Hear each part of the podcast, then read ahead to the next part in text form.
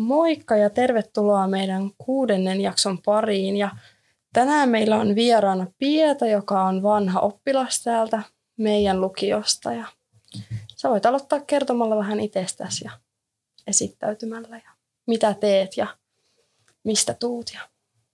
Joo, kiitoksia kutsusta.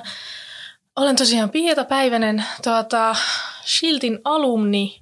Olin aikanaan 17 G-luokalla, eli musiikkiluokalla, ja tuota, valmistuin keväällä 20, eli tähän pahimpaan korona, korona-aikaan.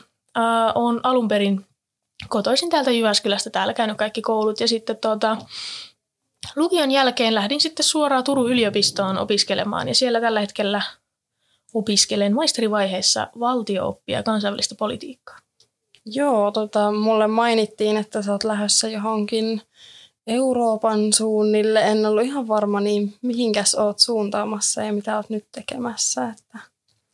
Joo, mä oon nyt tuossa tota, kuukauden päästä muuttamassa Brysseliin. Mä menen sinne harjoitteluun Euroopan unionin neuvostoon, eli ministerineuvostoon, ja siellä tarkemmin tämmöiseen Justice and Home Affairs yksikköön, siellä maahanmuuttotiimiin, eli tuun tekemään paljon töitä, no itse asiassa liittyen ihan Suomen itärajaankin, eli siis Euroopan maahanmuuttoon, niin tota, tähän niin kuin lailliseen ja sitten tämmöiseen irregulaati, öö, tämmöiseen tota, sääntelemättömään maahanmuuttoon. Joo, kuulostaa aika mielenkiintoiselta. No miten sitten, jos palataan vähän sinne lukioaikoihin, niin mikä olisi sulla sellainen paras muisto lukiosta?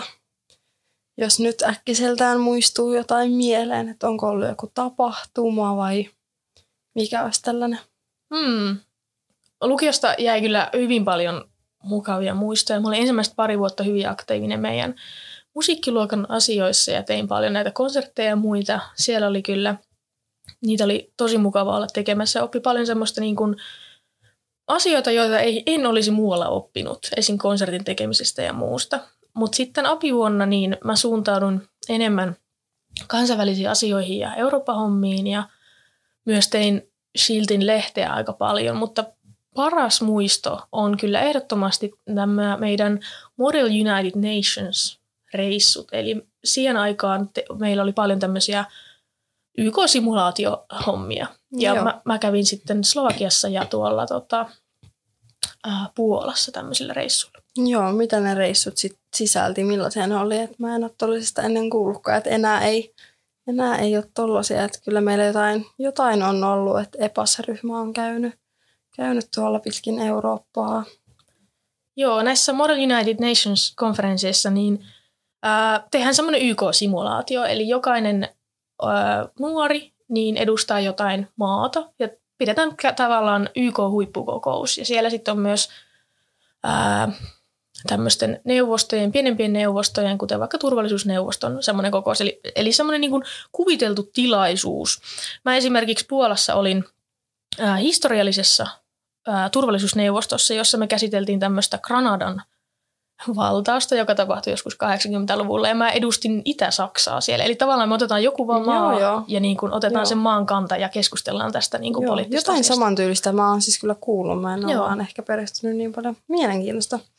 No mitenkäs, onko lukiosta sulle tarttunut elämään mukaan jotain semmoista, että joku konkreettinen tämmöinen hyöty tai oppi tai tämmöinen, että miksi lukioon kannatti tulla ja miten se on vienyt elämässä eteenpäin? No ehdottomasti kannatti tulla. Äh, itsehän pääsin aikanaan suoraan todistuksella yliopistoon, eli konkreettisesti antoi ylioppilastodistuksen, jolla pääsin, mutta tuota, antoi myös paljon oppeja ja ehkä lukiossa mä löysin sen, että mikä mua oikeasti kiinnostaa. Et lukio oli semmoinen, niin kuin, se oli semmoista kokeilun aikaa ja mun mielestä siltä antoi tosi hyvin mahdollisuuksia kokeilla erilaisia asioita. Ja sitten todeta just, että esim. omalla kohdalla niin nimenomaan Eurooppa-asiat on se, mikä, niin kuin, mihin on se, heräs semmoinen palo täällä. Joo. No sitten olisiko sulla vielä viimeisenä jotain vinkkiä uusille ykkösille, uusille tuleville oppilaille? Että jotain vinkkejä ehkä lukio-opiskeluun ja mm. ehkä jotain, miten lukiosta selviää tyylistä?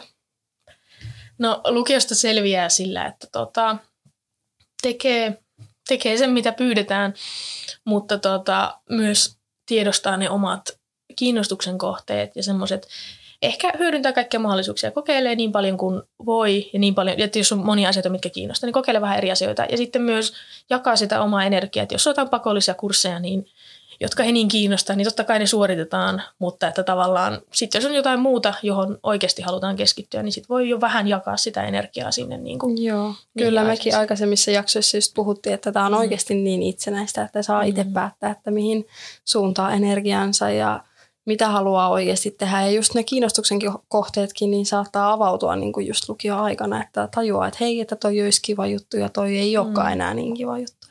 Kyllä, ehdottomasti. Eli tota, kokeilla vaan ja sitten myös olla armollinen itselleen siinä, että kaikessa joo. ei tarvi olla kyllä. täydellinen. Ja kyllä se ihan hyvin menee. Mm, Mutta joo, kyllä. kiitos sulle ja me lopetellaan sitten tähän ja joo. seuraavaan jaksoon. Kiitos.